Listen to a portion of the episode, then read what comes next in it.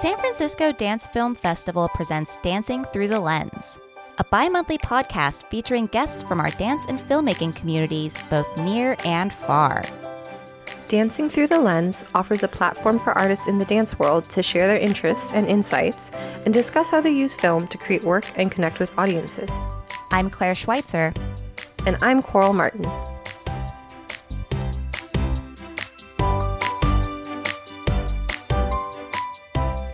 This week, we spoke with Amy Seiwert, Artistic Director of San Francisco based contemporary ballet company Imagery, as well as Ben Needham Wood, the company's inaugural Artistic Fellow. We talked about Imagery's forthcoming films within the Sketch Red Thread series, many of which will be screened at the upcoming 12th annual San Francisco Dance Film Festival.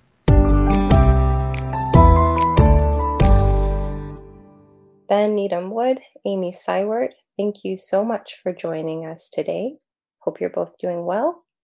Oh, yeah, I'm doing great and happy to be here. Great. Thank yeah, you. Good morning. Good morning. Let's just dive right in. It's incredible the range of topics that are touched on in the series. You have works that contend with the legacy of the AIDS epidemic, the ongoing struggle to combat anti Black racism, uh, the ravages of domestic abuse and how um, you approach modalities for healing, and also how folks dealt with all of the kind of rearrangements and shifts that were required of us during the most recent pandemic with COVID 19. So when I look at all these films, I see a lot of depth and a lot of beauty, but they're all quite specific. And I would love to learn about uh, your process in terms of picking this subject matter, but also if um, there's a through line that you see connecting all of these pieces. Yeah, I'm happy to to start us off. So the sketch films Red Thread series was um, the original idea behind this project was to figure out is there a way that we can use dance film to generate empathy for others. And can we do it in such a way that we are able to connect people to causes that seem very relevant in our current condition during this pandemic? And so, when we were considering what the subjects were going to be for these films, um, it was important to us to be able to work with um, work with people who have been experiencing some of the major conditions associated with the COVID nineteen impact.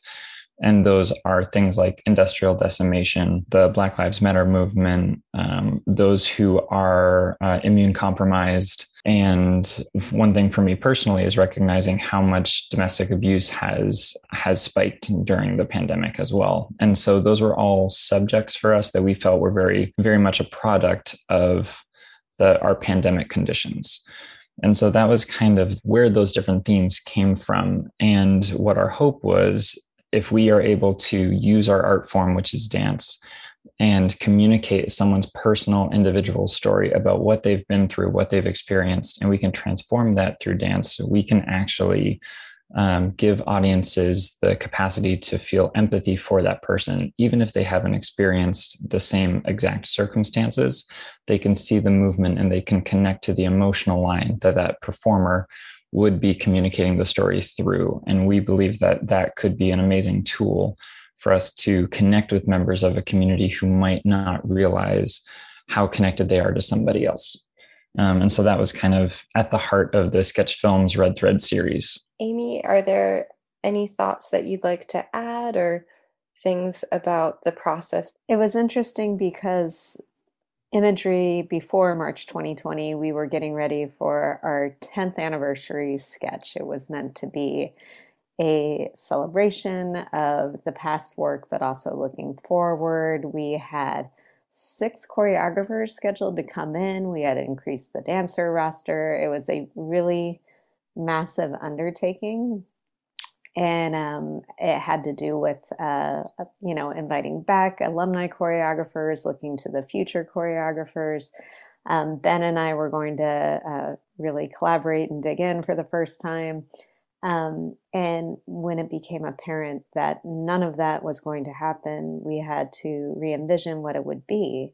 And and ben came to me with this idea and i was like perfect. We're going to do four films we're gonna everyone's at home. We've got alumni uh, you know ben you're in san francisco. I'm in sacramento. We've got an alumni choreographer in chicago. That would have been stephanie martinez and joseph and kelsey are there right now. We've got an alumni choreographer jennifer archibald who's in new york. James gilmore is there right now. And we are going to ask no one to travel and to create films essentially outside um, based on this concept. Go. And uh, and we were able to dive into this pretty quickly. Um, whereas three of the four films were done and out into the world before the end of 2020. Um, before a lot of dance companies and specifically ballet companies were really uh, stepping into the dance film world. Uh, and I think one of the things I'm most proud of is Devon Carney, uh, who is the director of Kansas City Ballet, actually came to I believe he came to every single premiere, and um, and he said that this inspired him to do the work that the dance film work that Kansas City Ballet then started undertaking.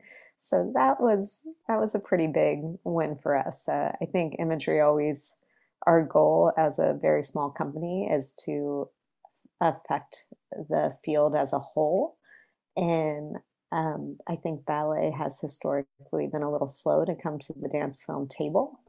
So it was great to to see a larger organization undertake this. And uh, a prop and shout out to Ben because he did one of those films for Kansas City Ballet, and it's great. You really did something wonderful, so so jo- joyful, and just such a celebration. So um, great to see. Thank you, boss. well done. That's great. Um, so, Amy, you mentioned uh, this process of working with performers and choreographers who are living all over the country. So, in San Francisco, or rather Oakland, Sacramento, New York City, Chicago. And I'd love to hear just a little bit more about the process of organizing all of that? Well, Imagery is incredibly fortunate. We have Annika Presley as our managing director, and she is an amazing administrator, incredibly thoughtful human, just I, in general badass. I love her with all my heart. So, um, the logistical point of view of getting resources into artist hands really fell on on her shoulders and she did it brilliantly but that was a lot of it really was just getting the resources into people's into their hands and then saying go because we couldn't have micromanaged it if we tried. Everything was still at stay at home. Um, so yeah i just i cannot possibly sing annika's praises highly enough. Another thing in terms of um, being a viewer it really was a pleasure to get to kind of travel by going to all of these different locations, especially in a moment when we weren't traveling. Um, so I, I just wanted to to speak to that aspect of getting to see these different locations on film and just kind of get a texture of you know these different cities and how they um, affect the performer and the performances but then again also in the vein of uh, kind of the the filmic quality of these these pieces. Another thing that I absolutely loved about um, all four pieces is that there's this very intimate camera work. Um, you get to have this experience with the dancers where you kind of feel that you're beside them or you're you're almost partnering with them just these really lovely angles that allow you a lot of um, proximity and kind of sense of relationship with the dancer.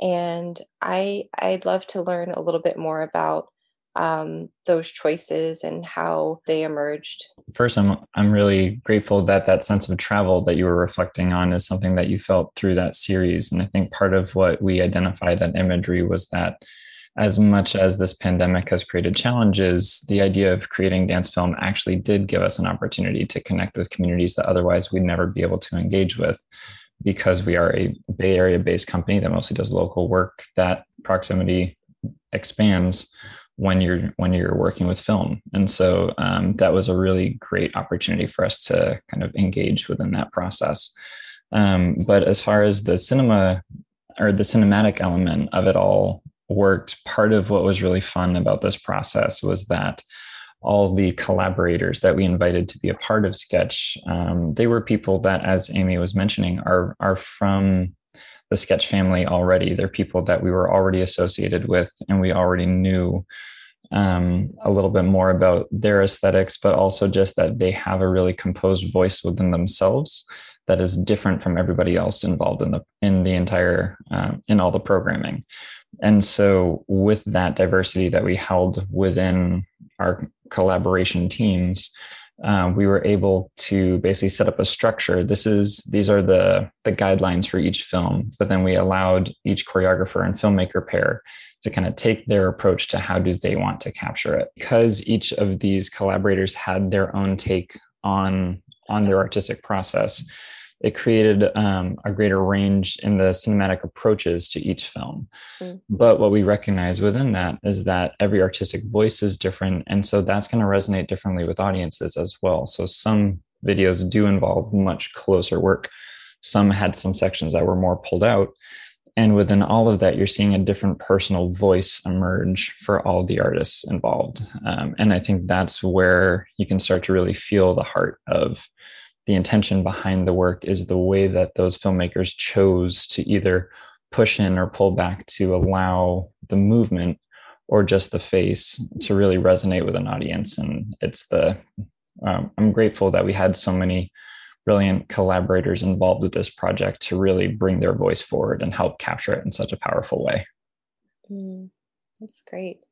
Um, amy do you have anything you'd like to add so as a choreographer, you get to watch dance three feet away from you at all times. Um, you know, depending on the size of the studio, often in the front of the room, you might get kicked in the head. The dancers are that close to you. Um, so that is always my point of view watching dance. And uh, you see so much more from that close. And I love being able to offer that perspective when you're creating a film.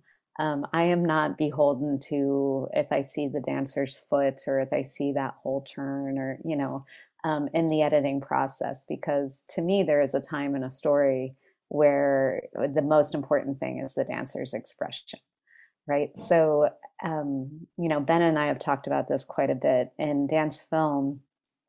What we have done is we've taken a, away a degree of agency from the viewer um, uh, that happens in a traditional performance setting.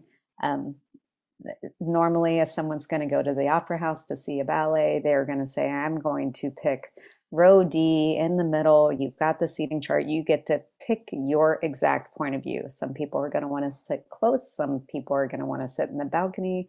Um, some people really like watching a show from backstage. They're all different perspectives. However, when you see a show, you get that one perspective the entire time. And in dance film, we can show that perspective from so many angles, from so, you know, whether it's um, you know, a, a, close shot, a far shot, a, a bird's eye, snail's eye. Like you have from the back, you can do 360. We've got all these points of view. And to me, I mean, there was one part in uh, the film I was working on that I thought was so choreographically weak um, that I was like, oh, this is, you know, it just felt like a filler moment to me in terms of choreography. But um, uh, my cameraman went above it and shot it bird's eye, and I was like, whoa, I've ne- I didn't know it could look like that because you know I'm five two. I've never seen it from that perspective. And um, that was a great thing to me to be able, like, I learned something new about my own work just from his perspective of how he was shooting. Mm. So um, I, it's one of the things I love about this field. Uh, I want to keep going in this vein, but I I also have a question um, for you specifically, Ben, about what the body holds, um, which will be screening um, both in person and online at our festival this year. And this film, um, it combines both personal reflection through voiceover interviews, mainly with Lana Pivchik. I hope I hope I've said that correctly. Um, and sections of choreographed movement that are both performed by you and um, Jenna Marie Graves. So, you know, the the subject matter is is very personal, and I, I am I'd like to learn a little bit more about the the process of deciding to go with that subject matter and also uh, the tools you use to convey um, and advance the tone, themes, and messages of the film. Absolutely. Um, so the decision to to open up so personally for what the body holds was very much decided in collaboration with uh, Matt McKee, the filmmaker who I've worked with. I worked with for What the Body Holds and several other films um, in the past, and what we knew diving into this process, we knew we wanted to um, do our best to represent those who are survivors of domestic abuse and to raise awareness for this cause. And one of the things that is most important to me within this entire process is that every film felt authentic. There was a sense of genuine connection from all the artists to the story that they are telling, to the work that they're putting forward. And when we were trying to think of the most authentic way for us to address this cause, we recognized that um, working with someone like Lana, who is incredible at what she does, the work that Lana Pivchik puts forward and the space that she holds for others in her work is just um, so inspiring to me. Um, but what we recognize is the people she works with are very much in the thick of their abuse, of their healing process, or just even identifying that they need to go through a healing process. And to ask someone in that state to come forward with their story, uh, we felt was was an insensitive way to approach it for for this work. And so, but we also didn't want to tell a story about somebody else without them having a voice in the picture. And so that was really the conversation that led me to basically offer, hey, I feel like the the best way for us to do this is I think I need to tell my story and I need to learn more about what people go through and the option and the opportunities that are there for people to get healing through this film. Um, and so Matt basically said, yeah, I've been thinking that for a while. I just didn't want to be the one to bring it up. um, he wanted to make sure that it was a genuine thought from me. And so we moved forward with that plan. And what what stood out to us is like we had um, we had talked about these films for me are really a starting point to develop a, a larger project and we there are a few different um, modalities of film delivery that we wanted to approach with the greater film. And so we realized, okay, can we combine some different approaches into this one work and see how this idea we have for the big picture actually blends? Can we use interviews? Can we use dance sequences? Can we create something that almost has more of a Vox info feel? Um, and allow it to be educational and personal um, and and still very much communicated through through dance um, in an honest human way mm-hmm. and so we we kind of had all those sections in mind and we spent a lot of time actually storyboarding to figure out which what the right order for for all those processes would be for all those different pieces of the puzzle to come together um, and we were fortunate that we were the last film in the series so we had a little bit more time to um, to really develop and cultivate that material in a way that was uh, really fulfilling for us. And so we're we were grateful for that time and i think that ultimately we learned a lot in that process. Um, and that yeah i think we just we learned a lot and it was a really beautiful gift to be able to combine all those different voices into one work. I always wish that i had hours and hours for these interviews um, but unfortunately we are coming to to the end of our time together.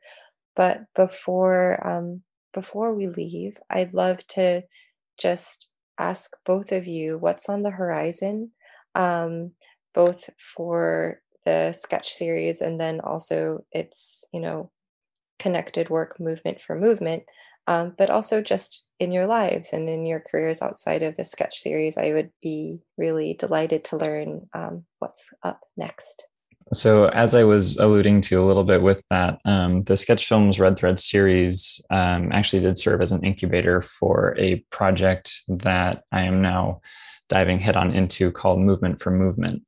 Um, I have been Imagery's artistic fellow for the last three years, and I can't believe it's actually coming to a close in the next month, which is like, oh, I'm gonna I'm gonna miss being disconnected to the Imagery fam, but I'll always be in the Imagery fam. Um, the what this fellowship has done is it's given me the the tools that I need to be able to launch my own endeavors, and so in the process of developing the Sketch Films Red Thread series, um, I actually started my own company, Redirecting Dance, which is going to be the uh, company producing a series called Movement for Movement, where we use the structure that we developed through Sketch Films Red Thread in order to continue creating short stories that um, are short films that share the stories of individuals all told through dance um, with the aim of inspiring empathy um, across different different communities. And so that film series is one that we're diving into now, and ultimately that is leading into I'm working on a full length documentary feature about how movement affects our mental health. Uh. Uh, and so those are very much direct products of what this sketch films red thread series provided um, it gave us the it gave us the platform to understand how we can best do that work and now we're in a position to start really pushing forward with that to see if we can uh, show dance in a different way that's going to give it a different type of impact within our communities on a national scale. So that's my next thing with all these films. Amy do you want to share what's what's coming up next for you? As ben said as his fellowship is winding down which we are all in denial about um, imagery is right now. We're looking for our next artistic fellow, and that will be announced by the year's end. Um, and if you want more information on that, you can check out our website. Um, but I'm also creating a lot. I'm staging a lot of work with Smuin right now and with Ballet Austin. I've got a, a commission coming up with ODC Dance, which is something I'm really excited about and um, and I've got a new film in the works, which is uh, supported by the NEA, um, and it's a collaboration with two artists I've worked with before, Marc Bamuthi Joseph, who is an amazing, brilliant, awesome spoken word poet, and uh, Daniel Bernard Roumain, who's a fantastic violinist. Uh, and we three collaborated together about a decade ago for a piece for Atlanta Ballet. And I always felt there was a section in that, and I was like, oh, I just want to film this outside in Atlanta, um, around the around the city, and that that original concept uh, is something that we are taking to this new film, which will again take place in different cities. It will be basically a love letter to healing of what we're doing right now. And it's so in its beginning phases but i'm i love both of these men and they push me creatively each time i work with them. So very excited for that one. I'm excited for it too. Thank you. I'm so inspired by both of you and so grateful that you took the time to sit down and chat with us. So just a very big thank you for this conversation Thanks, Coral. Thank you. Be sure to catch some of the sketch films Red Thread series this fall at the 12th annual San Francisco Dance Film Festival. The film What the Body Holds will screen as a part of the Finding Me Dance Heals short film program on October 17th at the Catherine Clark Gallery and will be followed by a special live performance. More details can be found in the show notes. Dancing Through the Lens is a production of San Francisco Dance Film Festival. It is produced and hosted by Claire Schweitzer and Coral Martin. Theme music for Dancing Through the Lens was composed by Daria Novo. You can find San Francisco Dance Film Festival online at sfdancefilmfest.org and on the social media pages linked in the show notes.